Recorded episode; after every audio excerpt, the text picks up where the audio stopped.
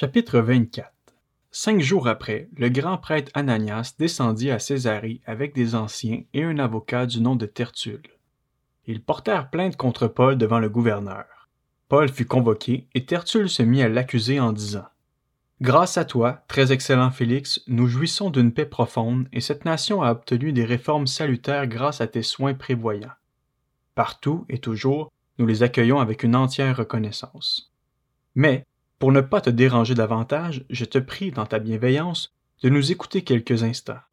Nous avons découvert que cet homme est une peste. Il provoque des révoltes parmi tous les Juifs du monde. C'est un chef de la secte des Nazaréens, et il a même tenté de profaner le temple. Nous l'avons arrêté, et nous avons voulu le juger d'après notre loi, mais le commandant Lysias est arrivé. Il l'a arraché de nos mains avec une grande violence et a donné l'ordre à ses accusateurs de venir devant toi. Tu pourras toi-même, en l'interrogeant, reconnaître le bien fondé de toutes les accusations que nous portons contre lui. » Les Juifs appuyèrent ce réquisitoire en déclarant que c'était bien exact.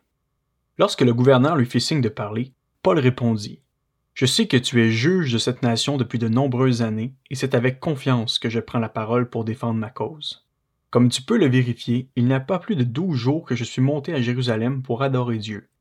Ni dans le temple, ni dans les synagogues, ni dans la ville, on ne m'a trouvé en train de discuter avec quelqu'un ou de provoquer un soulèvement de la foule. Ils ne peuvent pas prouver ce dont ils m'accusent maintenant. Je t'avoue bien que je sers le Dieu de mes ancêtres selon la voie qu'ils appellent une secte. Je crois tout ce qui est écrit dans la loi et dans les prophètes, et j'ai en Dieu l'espérance, comme ils l'ont eux-mêmes, qu'il y aura une résurrection des justes et des injustes. C'est pourquoi je m'efforce d'avoir constamment une conscience sans reproche devant Dieu et devant les hommes. Après une absence de plusieurs années, je suis venu pour apporter des dons à ma nation et présenter des offrandes. C'est alors que quelques Juifs d'Asie m'ont trouvé dans le temple. J'avais accompli la cérémonie de purification et il n'y avait ni attroupement ni tumulte.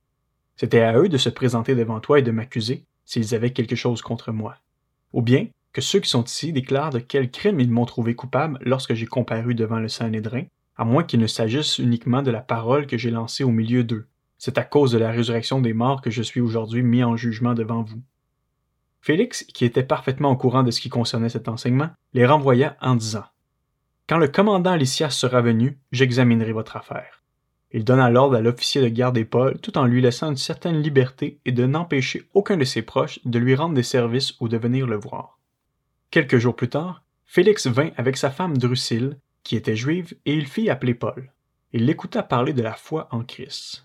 Mais lorsque Paul discuta de la justice, de la maîtrise de soi et du jugement à venir, Félix fut effrayé et lui dit « Retire-toi pour le moment. Quand j'en trouverai l'occasion, je te rappellerai. » Il espérait en même temps que Paul lui donnerait de l'argent pour qu'il le relâche, c'est pourquoi il le faisait venir assez souvent pour s'entretenir avec lui. Deux ans passèrent ainsi, et Félix eut pour successeur Porcius Festus. Dans le désir de plaire aux Juifs, Félix laissa Paul en prison.